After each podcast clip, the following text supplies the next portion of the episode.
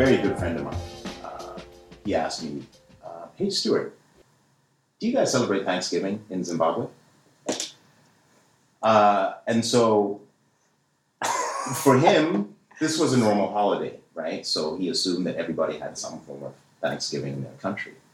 And at this point, I had reached a point where I just had enough with the silly questions in my mind. So I said to him very sarcastically, Hey, Ryan, uh, and so his question to me was, Stewart, how did you get here? Um, so, like you say, at some point, like you need to just start, you know, taking it lightly, have fun with yourself. Uh, and I said, uh, Michael, the truth is, I'm a prince, and my dad is is is is the king of Zimbabwe.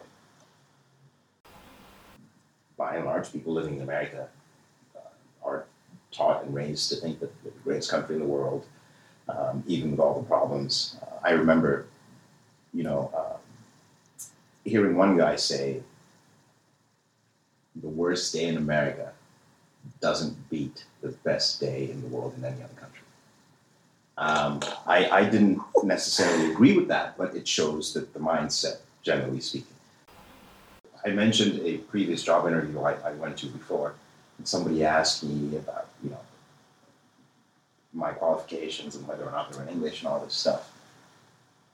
And uh, this this person, um, their English proficiency was much lower uh, than mine in that interview. And then they proceeded to ask me, hey, have you taken an English proficiency test? Uh, the IELTS more specifically. And I said, well, no, I don't need it. Well, why would I need the IELTS? I teach it.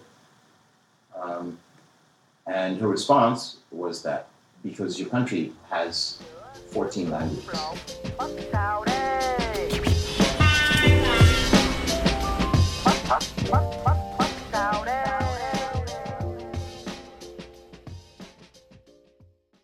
I hope you enjoyed this episode.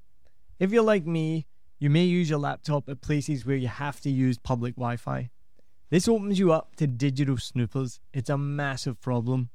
It can be your internet service provider, or you know who, looking at what you do online, or a cyber criminal trying to steal your bank passwords or credit card info, or even a hacker at the next table trying to steal your sensitive data. These days, it is vital that you keep your data safe. NordVPN keeps all of these snoopers away. It makes your internet activity private, protects you from accessing dangerous websites that are phishing for your data, and lets you enjoy your favorite content securely even while away from home. And it's easy to use, even I could use it. I've actually been using NordVPN for years now here in Vietnam, and I'm excited to be an affiliate partner with them.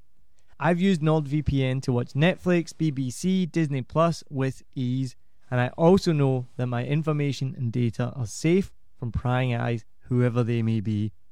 Join now and you'll get 68% off and three months free when you go to my link, nordvpn.com forward slash SMB. Just again, for those hard of hearing, nordvpn.com forward slash SMB. The link is also in the show notes. I know nobody checks them out, but go check that out and you can get the link from wherever you are listening to this podcast. As an affiliate partner, it also means that I will get a small commission when you sign up, but at no extra cost to you. So not only will you be getting a great deal through 7 Million Bikes, you get a great VPN and you'll be supporting 7 Million Bikes podcast. Stay safe online and enjoy the shows you love. Any questions, just let me know. You know how to get in touch with me. And thanks for listening to this show. Cheers.